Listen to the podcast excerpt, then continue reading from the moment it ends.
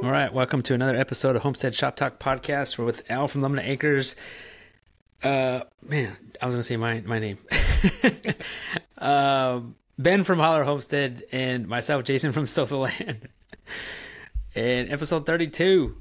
In uh, today's topic, we're gonna be talking about um, uh, how many local farms would it take to feed your area, and so uh, we've came up with some uh, I guess there's some statistics out there, but we'll go through that later.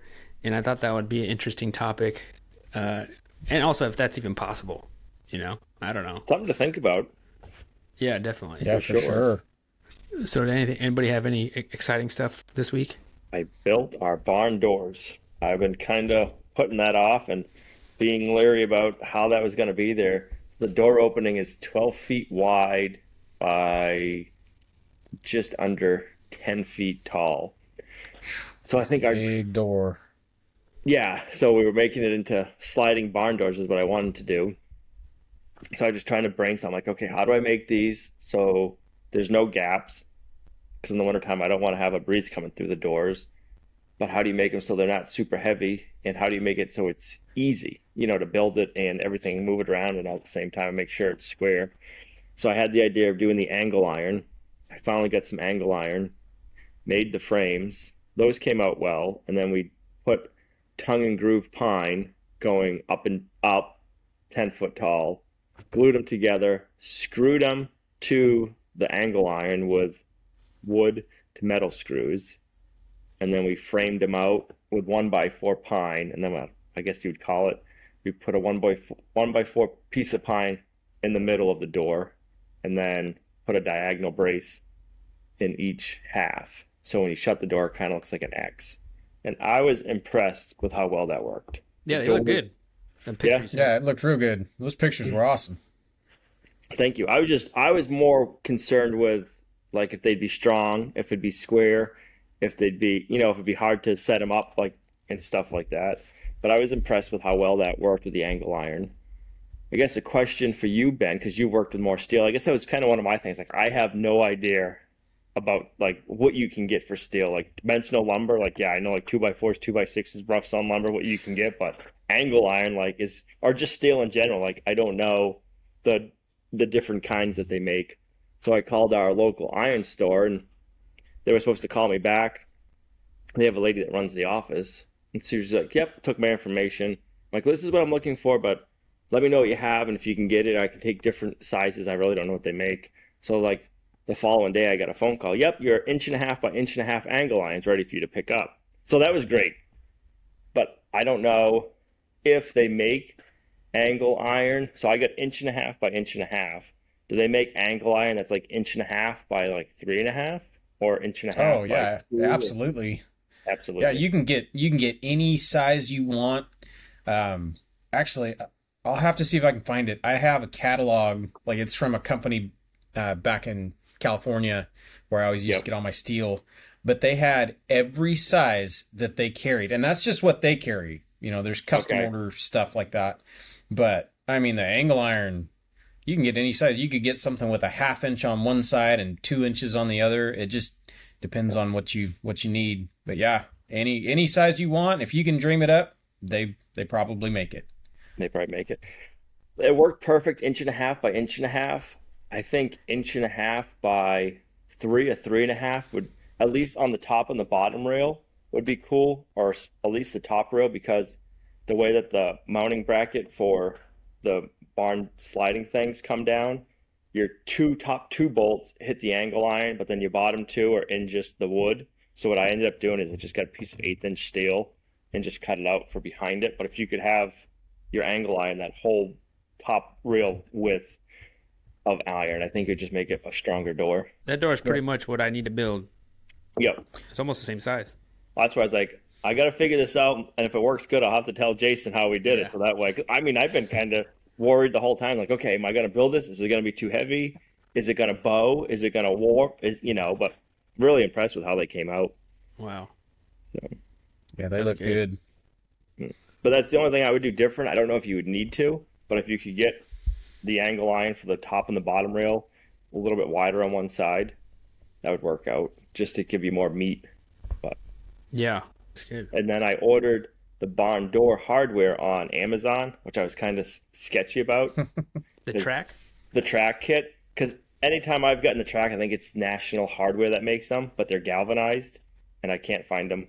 And I'm like, everything we're doing in this barn is charcoal On the outside and black trim. So I'm like, I don't want galvanized hardware or rails. Okay. So Amazon had a Chinese, I'm sure it's Chinese made rail system with the wheels and the sli- you know the sliders and everything. That works. I'm.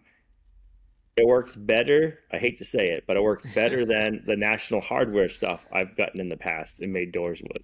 It just Mm. slides so smooth. Must be in like a nice ball bearing. I don't know if they'll last, but as of right now, I mean they just they glide like butter. So I was good. impressed with that. I thought you painted those. Nope.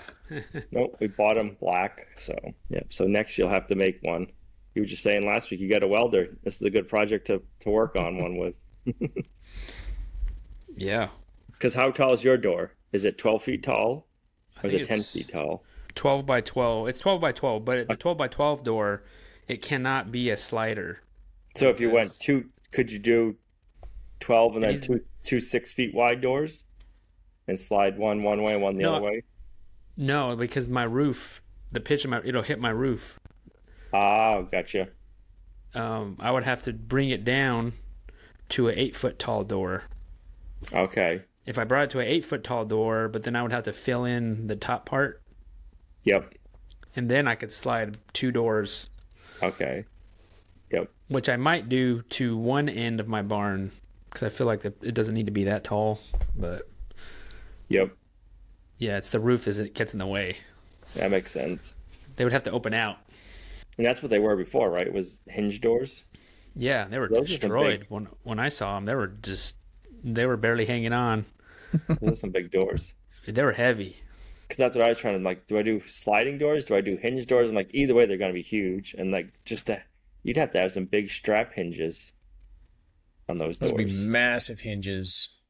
Yep. Yeah. I don't even know where you'd get them. You'd probably have to blacksmith them up yourself. Probably. Did you save the hinges off the doors you you took down, or they Uh, destroyed the hinges? No. They were already kind of bent and they weren't that big. That's the thing. I think that's probably why it didn't work. Yep. Um, they weren't that big of a hinge, so I just I just cut a, I had to cut them out to get them down. Gotcha. So I spent pretty much all week working on doors. they're they're built, they're done, they're up. We shou sugi ban them, which is awesome. They look really cool, but that takes so much time. I don't know if you guys have ever done any shou sugi Oh, yeah. ban. Takes a Just- long time. Yeah. And then I'll so we'll broom it off. I'll suck off some of the charcoal dust or whatever you want to call it. But then I'll put um, wood sealer on and I mix it with the charcoal just to kind of get into the grooves. But it, and then it cleans it up so that way you don't got to worry about getting black hands all the time when you're touching the doors. Yeah, that's a good way of doing it. But Do you- yeah, Do you, do you get carpenter bees out over there? I've never seen any. Oh man. That's what you guys That contend bad with. down here. Oh yeah. if it's not painted, they'll Yeah. Oh, really? decimate it. They, Really? They'll drill holes into it. They will bury in it. They will like they would just start tearing it up. So when you guys are looking at properties or houses down there, that was one thing you had to watch out for. Well, you kind of forget about it in a way because Right. we have that. I don't know if you guys saw that video I did of me putting in a new uh, door uh, in my log makeshift log cabin that's attached to my house. Yep. Th- that it's all pine. So Okay. when I first moved into the property, like the as soon as summer came, or even spring, it just got attacked by carpenter bees. Hmm. And I know, I guess I never really thought of it because we were in a mobile home, and a mobile home has no wood, Right. or our mobile home didn't, and uh, so we never had that really had that problem. But our house just gets attacked in that spot. Uh, but what's funny is like our my barn, all my barns, they do not get attacked. Hmm. So I don't know if it's the, the wood, the Yeah, certain type of wood. different wood it's, they're made out of. I watched I watched your video where you're putting in that door, and all I could see is like after you cut all that wood out, you could see the end grain, and I'm seeing all these carpenter bee holes like in the middle of these boards. It was like all those stupid bugs Yeah. because they they I mean if you leave any piece of wood out within a season, it's going to be riddled with holes from those blasted carpenter bees. Like Really? the oh man, like They're I, giant, yeah, it's like a giant bumblebee. like a Japanese beetle. We're gonna look it up right now. I've never Yeah. seen them. They don't sting. They don't sting you. No. I got some pretty strong pinchers though. They can pinch Oh, you really? if you grab them. Oh yeah, yeah, they pinch really hard. You go out there with a tennis racket, you could go to town. Absolutely. So it's kind of like a mason bee almost. Uh, kind of. They're just way bigger. They're the size of a bumblebee. They actually look like a bumblebee, black and yellow like a bumblebee, but they're a little bit different Yep. looking. And man, they just destroy everything. Interesting. We where I grew up, we had carpenter ants. Oh, I hate those things too. Yeah, we got those. Yeah. You got the, that's what we had growing up. Where I don't, I've never seen anything up where we where I am now. But yeah, where I grew up, we had the carpenter ants. It's probably too cold where you're at, Al. That's probably Yeah, why. that's it's a, there's a good some good things about having the cold. Yeah. You still snowing in your place, Al? Yeah, it's been so it warmed up a little bit. We had some rain, some snow, some slush. It was 32-ish today, and it's supposed to get down to four degrees tonight. Ooh. So we've had a bunch of slush. So I went and plowed the slush off right before the podcast because I'm like, it's kind of just all like slushy, you know, like footprints everywhere, and you got the tire ruts everywhere. So I'm like, I'm gonna plow this off now, so when it freezes, we're not having, you know, we're not tripping over our ruts and everything. So it's gonna be chilly in the morning. You guys be been warm, I'm assuming. If I've been in the 40s some of the days, you must be in the 60s. Yeah, oh man, it got almost up to 70s this past week. Really? Yeah, it was terrible. Not ready for that kind of weather. Right. I know. I started. I noticed a fly in my house. Yeah, that's exactly that's it's like man, I still got I got one prosciutto getting ready to come out of the fridge and start its hanging Right. process. It's like we can't have flies yet. Like I That's can't lose I can't lose a prosciutto to flies. I just I'm not mentally prepared for that. Now, could you put it in a game bag? Would that help? Like Yeah, it- we're- we're gonna- early. We're gonna pillowcase them. Um, Yep. we lost one last year, I believe, um, and it was the same thing. You know, like January, February, it's cold, and then about the time that that you know first month is over and they're ready to come out of the fridge and get hung up, I it was like March by the time we hung it up, and we had eighty degree weather, and you know the flies flies laid their eggs. They found a spot up inside and ruined ruined a whole prosciutto, which is a bummer. But you know, it's one of those things like I'm glad it happened because now we can we can learn from it and move on. You know, now it's like, okay, well, if I'm hanging prosciuttos that are quite uh moist still and they need to, you know, hang and dry, absolutely they're going in a pillowcase tied up nice and tight. It's kind- I couldn't imagine being 80s in Jan- in what did you what month was that? March. It was like March. Yeah, and just for like a like a week. It was Right, last but enough to last March. It was out. like just just a week. Uh, carpenter bees come out. The you start seeing wasps, like the the big queen wasps looking for a place to build a nest, and then all of a sudden it's cold again. It's back to cold and stormy. But yeah, the damage was done. Yeah. Speaking of prosciutto, I finally ate my ham this week. Yes. Yours has been hanging for just over two years. Yeah, it's probably been over two years now. Probably, probably uh, two years and like two months. Okay. is I think it was way overdue. Um, I felt like it was kind of dry. Um, I don't know if it was too dry. I mean, we, we were eating it, so to me, it, it kind of is like beef jerky. Like it almost shreds. You could shred it like beef jerky. Yep. Um, Yeah, it's probably pretty dry. I mean, I guess I, I as I'm cutting into it though, like because at first I was like, man, I'm just cutting into this thing. I kept cutting and cutting, thinking that it was gonna soften up on me, and I guess it it does a little bit, you know, as as I'm cutting into it, but Softens it's up. still, yeah, a little bit, but I still think it's pretty dry, like beef jerky. I mean, it tastes fine though. Um, I, I definitely taste salt, but it's not like overpowering. Now, did you have that in your mobile home? Oh, Yeah, that, yeah. Yeah, Did you ever have your wood stove going? I'm just wondering if like the wood stove drove dried it out quicker or something, or that could be. I mean, yeah, we we definitely had our wood stove going. Um, also, if I remember though, those pigs that we butchered, they were Berkshire pigs. Um, I want to say that there was not a whole lot of fat on them for whatever reason. Yep. And maybe that has something to do with it. Um, maybe there just wasn't a whole lot of fat. Um, but I mean, overall, it it turned out. You know, uh, it's kind of wild to think about, and I think back, you know, a lot happened in two years. you know, since then. Yeah. yep. Yeah, no kidding.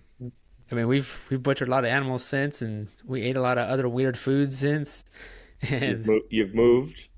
we moved, and, and I think we're at a different space now, different, uh, you know, almost different mindset now than we were back then. Um, I don't know if I could have ate the ham back then if it was ready back then, Yep. but Now, let me ask you this: Are- Are you going to make any more of them? Did you like it enough to try again? Oh yeah, oh yeah, for sure. Um, I definitely will do it. Uh, maybe try it with these coonies. Yeah, I mean, I don't know. I would try it again, but but definitely do it. Oh, we tried that one time last year. We we tried that one ham, but it it got maggots on us. Mm, skivers. Yeah. so we did try it again, but it just didn't work out. So, but I think, like you said, Ben, um, start the ham in you know December. December. Yeah. Uh, don't wait because I think we did that one in uh, I think it was like March. Uh, probably the same time you did yours. And uh, so I definitely do this. Like this ham that we did that we ate, that one we did. Uh, I think it was in around beginning December. That's when we butchered those pigs. Um, and that was our first time butchering butchering pigs at our place. So, and that surprisingly, you know, a first time doing it, butchering pigs, and first time curing a ham, and it actually came out. That's why I was like, I don't think this is gonna come out. You know, usually your first time doesn't doesn't it's not the right. You know, it's not correct. Yep. But yeah, yeah, we had some, and it was, it was good. I'm happy we did it. Um, you know, I don't know. I definitely try it again though. I I think that's what makes it all interesting.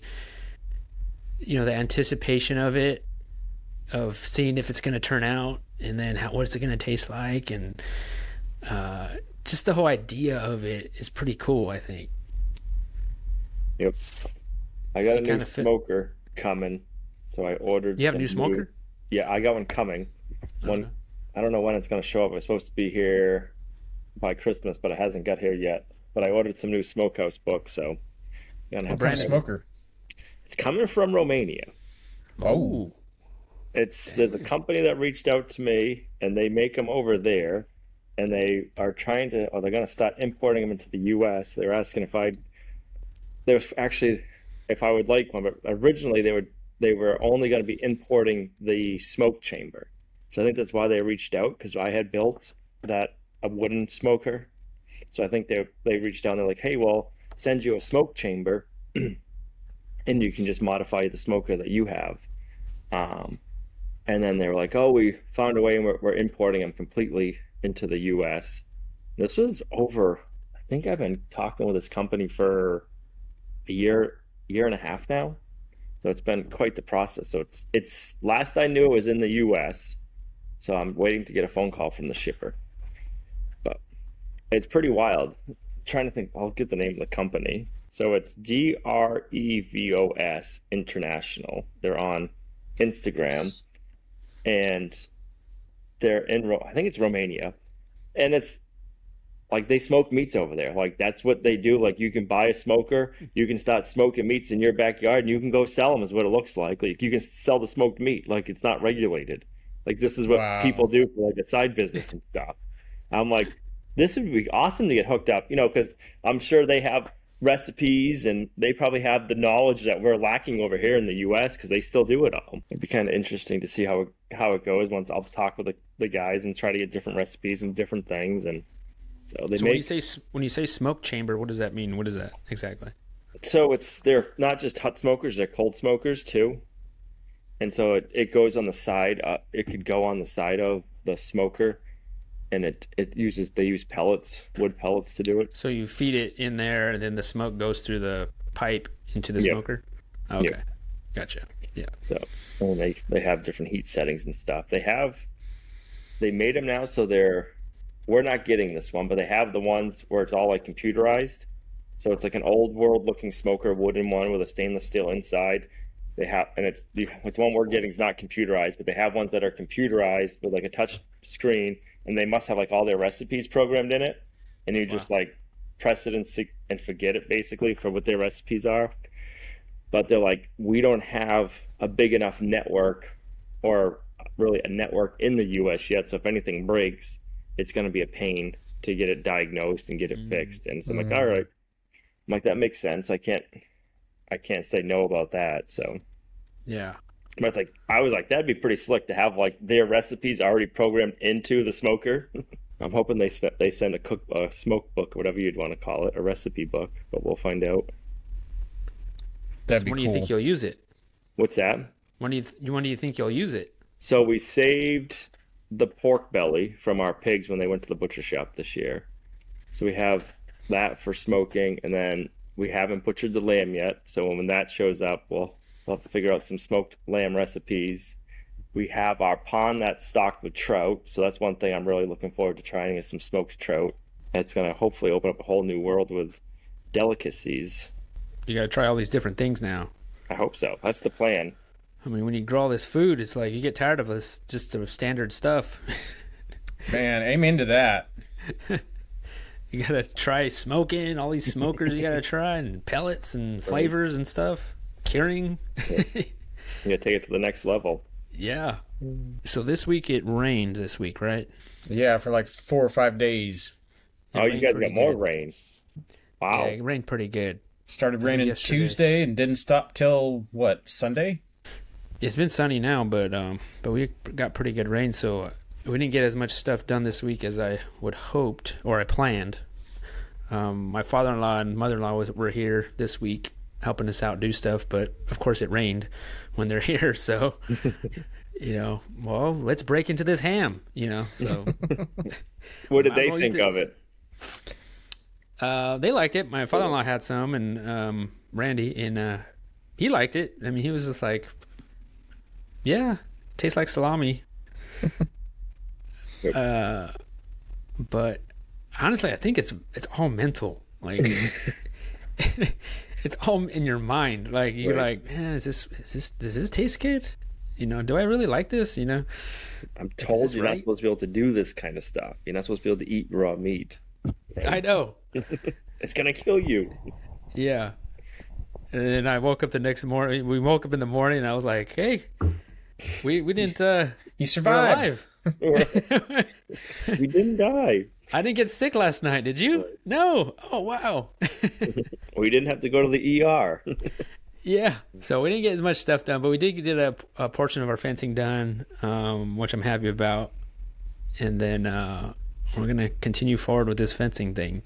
And then, but we, you know, since it was raining too, we we put in a door in um, our um, mud room, which is it's a huge. It's, it's basically it used to be my carport or a carport to the house that we bought, but some somebody really wanted a log cabin, so they enclosed the whole carport into a log cabin. But the thing is, with our house, it doesn't have a back door, and so every time we go out, chores, go outside, we had to go through our front door So or through a door through our mudroom. Nowhere else in the house had a back door. No.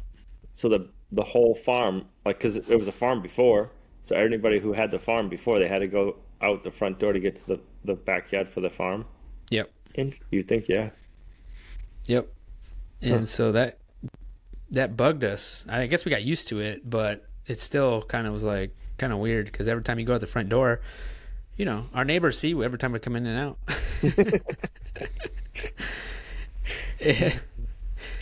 and so put it in. The, I had this back door hang. I mean, we bought this door like when we first moved, so it's probably two years old. It's been sitting in this mudroom, uh, waiting for me to install it. um, so finally, we did. We got the nerve to to install it in this log cabin because it's not your average doorway that you have to that you're putting it in. Um, Right. so that took a little bit of thinking about, but it wasn't too bad. Um, I still have to frame uh, or um, yeah, frame it in, um, or trim uh, trim work on it, um, and then also pop in a window. But but now we have a back door, which I'm excited about. But having a a big mud room is super helpful. Yeah. Oh yeah. You know, it's like our catch-all for everything. it's helpful, but it also could get a mess too at the same time. Right. Man, you need a Just mud started- room out here. Yeah. All the It rain gets we muddy, get. too. Man. yeah, our shoes and like we just put boxes in there and you know, when we're taking out the trash, throw the trash in there and like take it out. But um having a big mudroom, man, man, it's, it's, it's so nice. Uh so we at least got that done. That's about it. And then hopefully I could get up on this fencing uh this week since it's gonna be sunny. You guys gonna be warm this week, or is it cooling back off? Looks all like it's cool. gonna cool off. Yeah. It's like I It's think sunny though. yeah, we're supposed to get down into like the twenties overnight. Um, Okay. but then like fifties during the days and sunny. I was very happy to see the sun today. It was it was nice after four or five days. We're getting some sun tomorrow. We're looking forward to it. We haven't had sun in a few days. It's been pretty dreary here, rainy and snowy, and yeah, cloudy. So what'd you get into this week, Ben? was on the subject of cured meats. Uh, did another round of cure, smoking some bacon. Uh, you know, I did the pellet smoker thing for a while, and it's like horribly convenient. But man, see, I I went down the rabbit hole of smoking meats and stuff like that, uh, like ten years ago. Uh, you know, they say the the joke of when you turn thirty, you either learn how to smoke meat or learn about like World War II or something like that. I guess like that was I went down the smoking path and uh uh but I did it I, I think I was about 25 when I got into it and I I mean I got twisted off in smoking. I got real good at it. Like we had a lot of really good slow smoked food. Well, uh I've found that compared to natural like real wood smoke like you can't hold a candle to it. I've had I've had some pretty good stuff cooked on a pellet smoker, but man, uh, just something about wood smoke. It, it's just such a stronger, earthier flavor. So I rigged up my my smoker I have to uh, cold smoke, and so I cold smoked this bacon for like ended up being like 16 or 18 hours. I just wanted I wanted a lot of smoke flavor on this bacon. Uh, yeah, mission accomplished. Uh, if we bring if we bring that bacon in the house, the whole house smells like smoke. Like I uh, I t- finished up smoking. It ended up taking two days to smoke. Like I smoked it, ran out of daylight, picked it up the next day, continued smoking it, and I went and put that stuff in the the fridge. I walked in the the shed where the the fridge is, and I could smell it with the door closed. It was like, wow, it smells really smoky. It smells good, but really smoky. Uh, and then, you know, of course, I brought it in the house and sliced it. You know, we are dealing with all this rain, and it was like, this is actually perfect. Like, I can slice bacon, I can get all get all that all dealt with.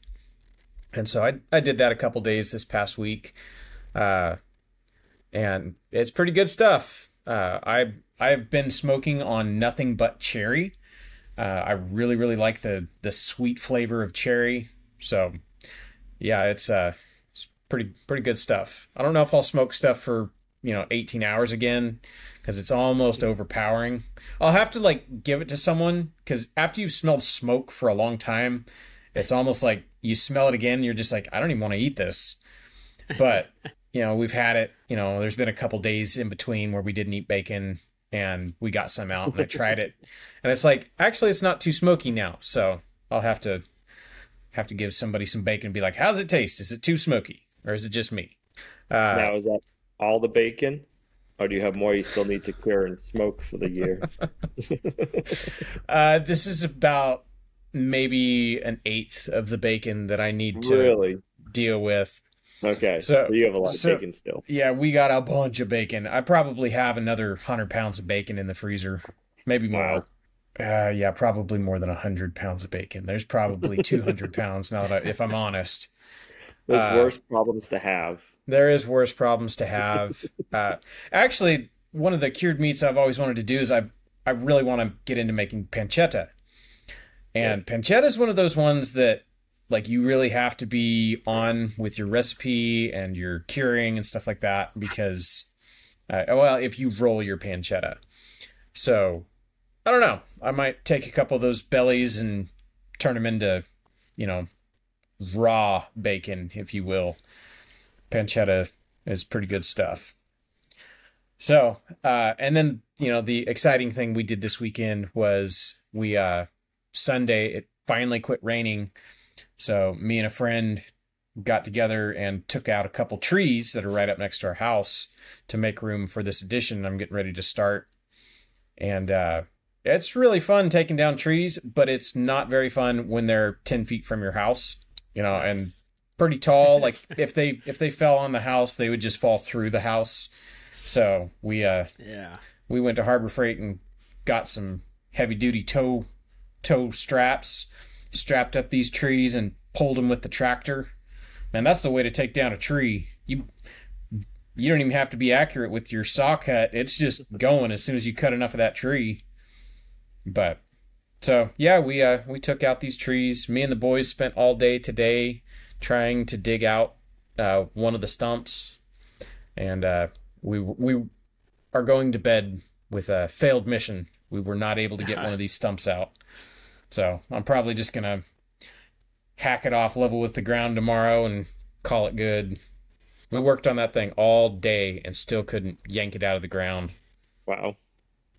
Now they oak trees that were right close by the house. Yeah, they're oak trees. So, yeah, that was pretty much my week. My weeks are always whenever it rains, we film so much outside that when it's raining, it's like, well, what do we film? Like, we're not doing anything outside. So, like, there's only so much like mealtime we can film before it's like this is kind of repetitive. But yeah, that's Yeah. that's how it goes. Cameras and water don't mix. No. I, I know. It's hard. They don't like the cold either. The batteries last like a quarter of the time as they normally Yeah. would when it's 20 below. Hey, I have a question for you, Ben. Um, what what's do you know? Is there like a certain weight, like as far as the the cured ham, because that you're supposed to lose? Um, because I lost. So it's great. This is what's great about filming the stuff that you're doing because you have footage and, and like documents of what you did. So I have like all my old videos. I was just looking through them, and it that ham weighed 16 pounds. Um, when we hung it first hung it up, and when we bit into it, it was eight pounds. Wow. So it lost 50%. Yeah, Yeah, you I don't know if that's good or bad or or what. Yeah, that's that's really dry. Um, you're only supposed to lose forty percent. Between thirty and forty percent is what you're aiming for. Um, but at forty percent, they are ready to eat. Okay, Um, that's the reason kind of the, thought. the reason for that is because once you've lost, you know, your 30 40 percent weight, um, there is no longer enough moisture in that ham for bacteria to breed. So, I mean, if if if that thing lost half its weight, I bet it was like a it's like a p- chunk of plastic. Like a leather shoe. A very dry leather shoe. We're eating this. We're eating this. that's uh, learning how to do this from the uh, the hand hewn farm guys. Uh, they really because you know you have these fears. It's like, am I going to get botulism and die? Like, am I going to be Yeah. eating rotted meat and all that? And they really they put me they put my mind at ease. I was like, well, how do you tell if it's bad? And they're like, oh no, you'll know if it's bad because it's going to change color. It's going to start stinking like a dead piece of meat. and there's going to be maggots everywhere. And I was like, oh, Right. Well, I gue- I guess that is a good point. And then I asked him, I was like, well, what if it has like botulism? And they explained the the weight loss. That's why you you be pretty meticulous. Weigh the piece of meat, write it on a tag, leave it with the piece of meat, write your target weight, and as long as that tag stays with that, you know, leg or whatever, you know, you've got peace of mind. And so that that's really what it did for me doing it the uh, equilibrium method. It's just peace of mind for me. So when it so if you have the thing hanging there in your house and you're weighing it all the time just to kind of check the weight and if it gets down if you're at 40% of its weight and it's, you know, a year, then it's ready. Yep. Yep. Okay. That's so like these hams we've got, I'll just use this as an example. We did our first hams two years ago, uh, and I would say they were probably about 50% fat because now that we finally cut into them, there's a lot of fat on them. So the fat doesn't lose the weight. And so we're weighing these things at a year and they haven't lost I, they'd lost like 25%. I was like, well, okay. And so we ended up waiting another year. At the two year mark, they had not changed since like the first time we'd weighed them. You know, maybe just a tiny bit. And so we asked the hand hewn guys, it was like, hey, like, you know, is this fine? And they're like, they said it's probably the fat. It's the fat doesn't lose weight because it's not water, it's fat. And so when we finally cut into them, they were actually too dry. You know, they were two years old and quite dry. Uh, but the further in you go, they're pretty uh, pretty soft still. Not like raw meat soft, but like you can actually cut it instead of needing like a a sawzall to cut it. But Yeah. now we've got our ham we did last year. It's it's right at a, a year, and it also had a lot of fat, but not as much. And it looks like in two months it'll probably be right at the forty percent mark. So it just depends on the piece of meat. It depends. The ones that we've hung in the barn actually have lost more weight, and I think it's because of like a humidity thing.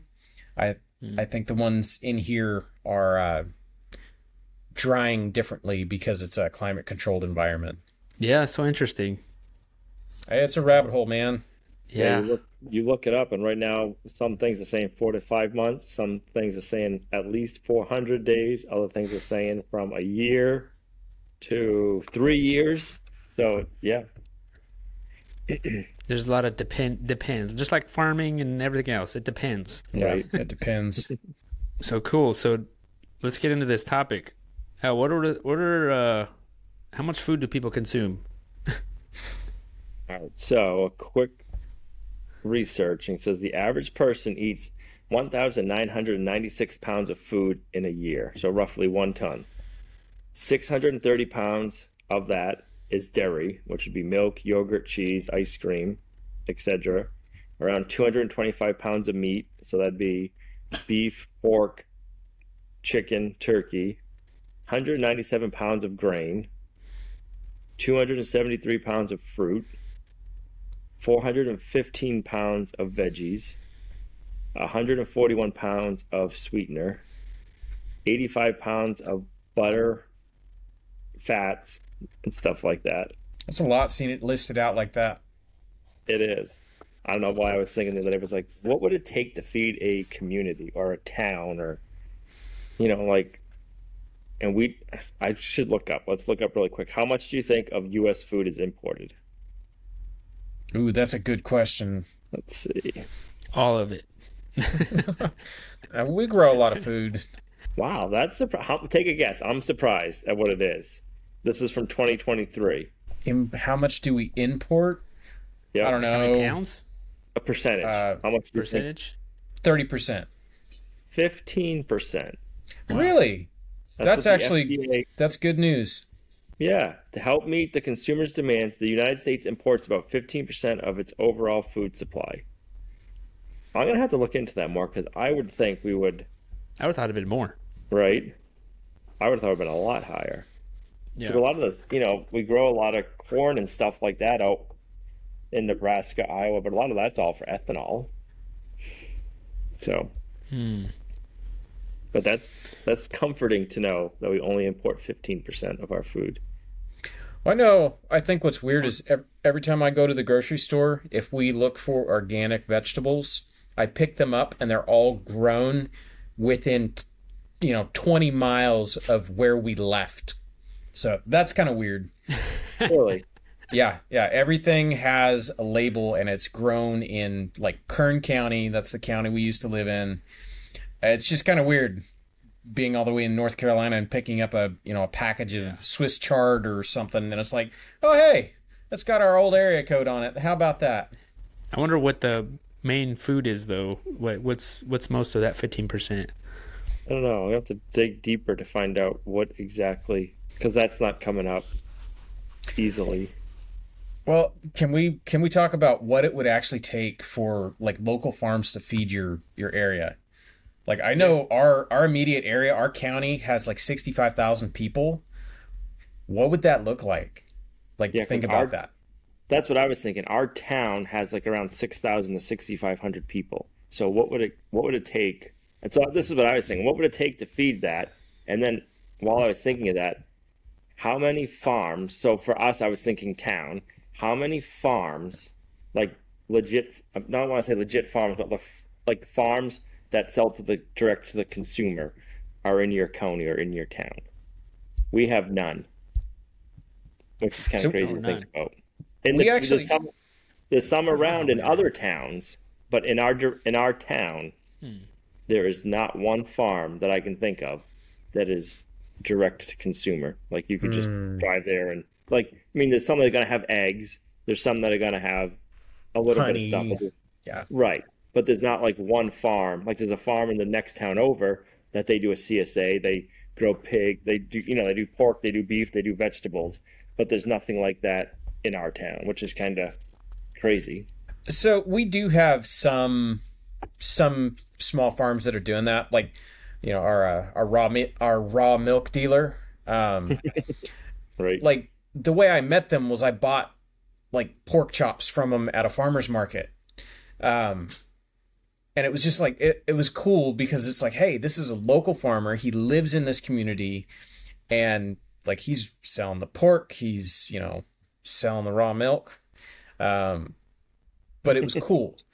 now, I will say there's like our farmers market's kind of sad. Like there's not enough food at our farmers market but it could be one of those supply and demand things. If people aren't willing to go buy their vegetables from the farmers market, then you're not going to have someone who's wanting to bring vegetables to the farmers market that they're not going to sell.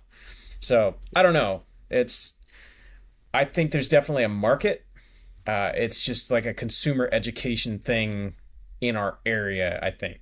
I don't know. I could be way off. I think people don't want to either they want or they can't afford to buy the farmers market groceries.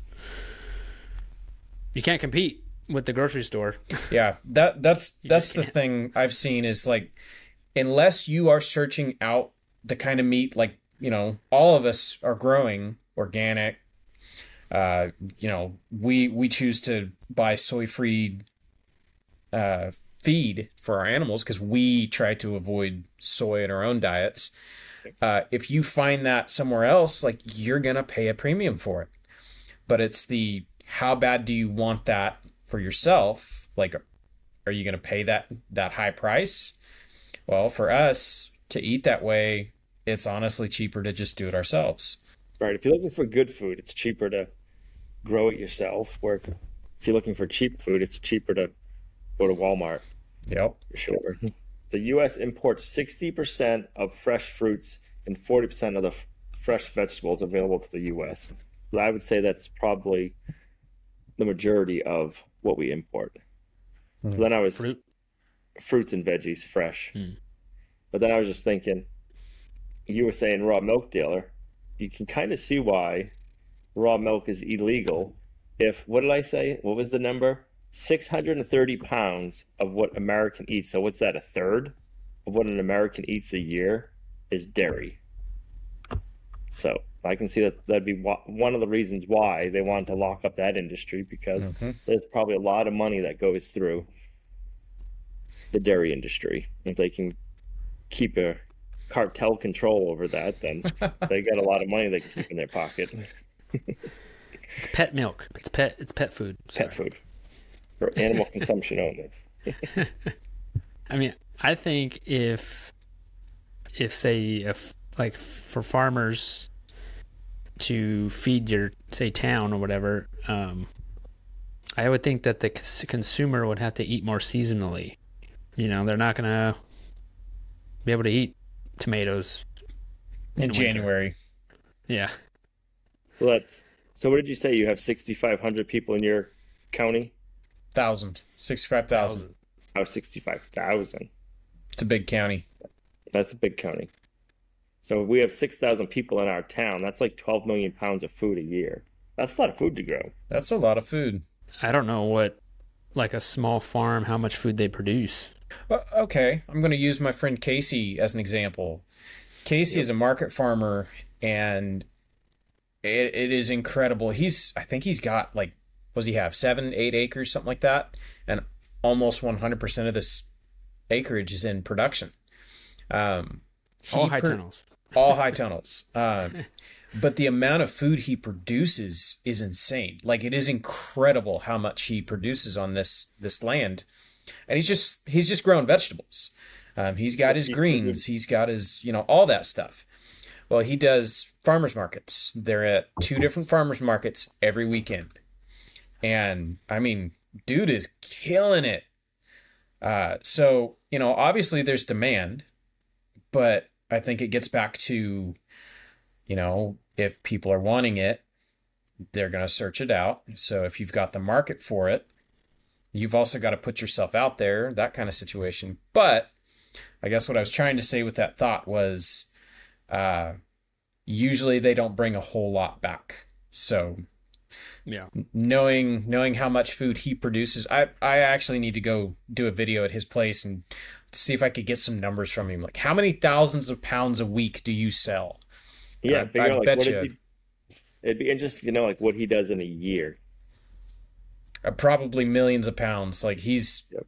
it's unbelievable how much stuff he grows and sells it's like we bought Yeah, some he's not that some- big compared to other yeah compared to like a mega farm he's just a market gardener but i mean he's But you on wonder how much you wonder how much more efficient they are in their you know what I mean per Yep.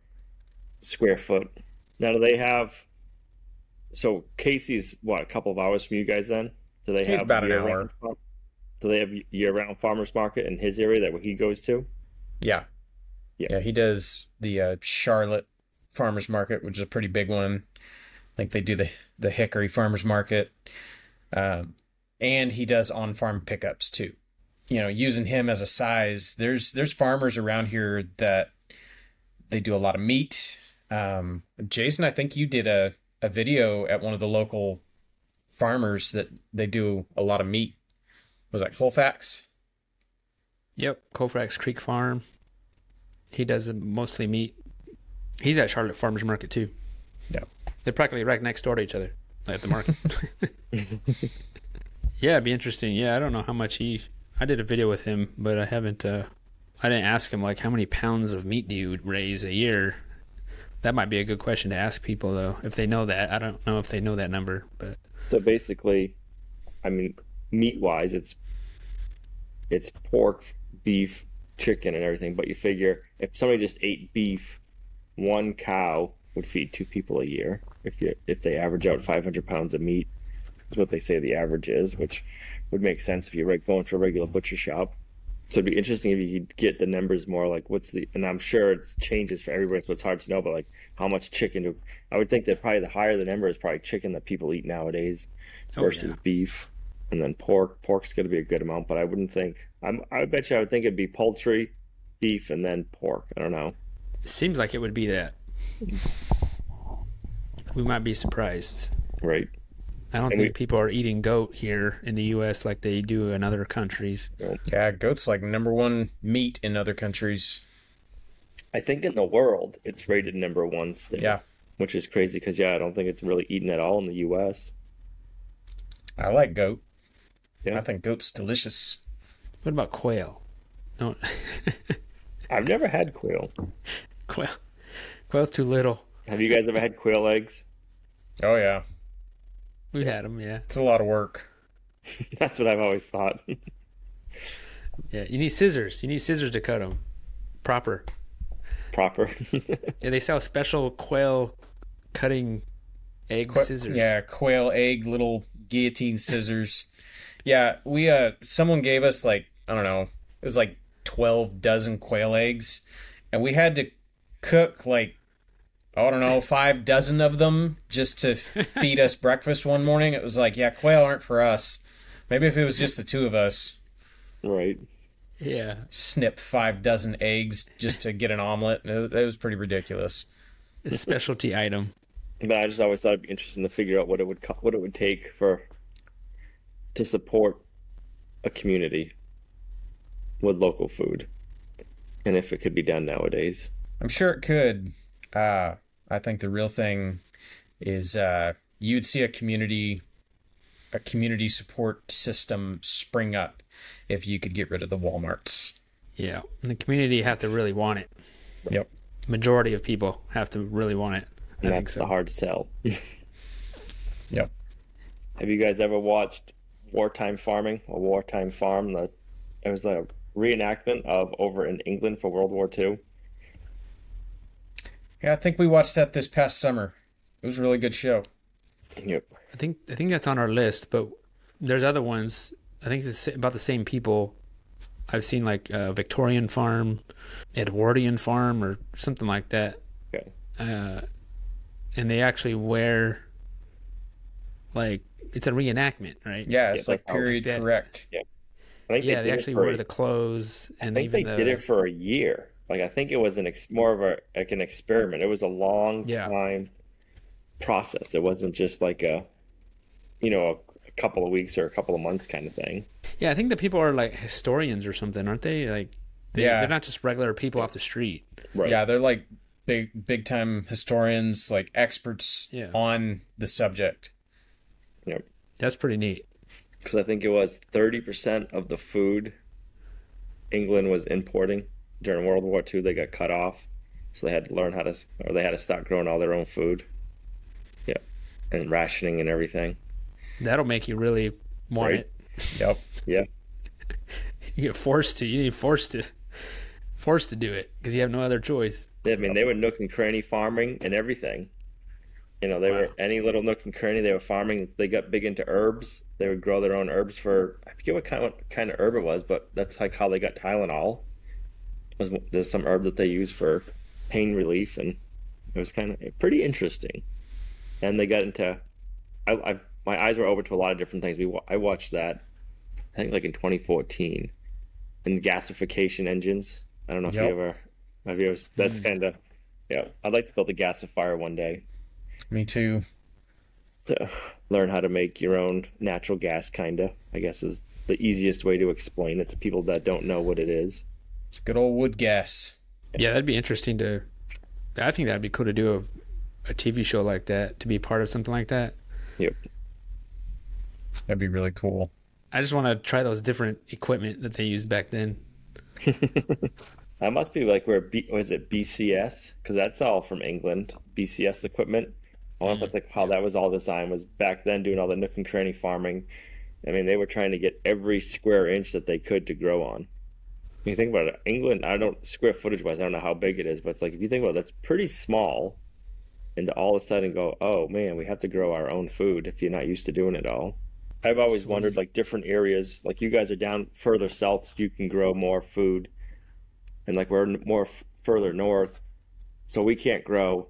We can grow f- a decent amount of food, but we we're limited on what we can and how long of our growing season is. So I'm like, they must have been a lot more carnivore-ish up here, and like meat and potato diets. Where like Oh, yeah. your area, I would think you guys would probably they must have been eating a lot of greens and stuff in the springtime or early springtime, March.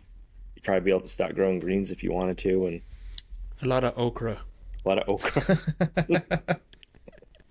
a lot of tomato sandwiches. a lot of radishes.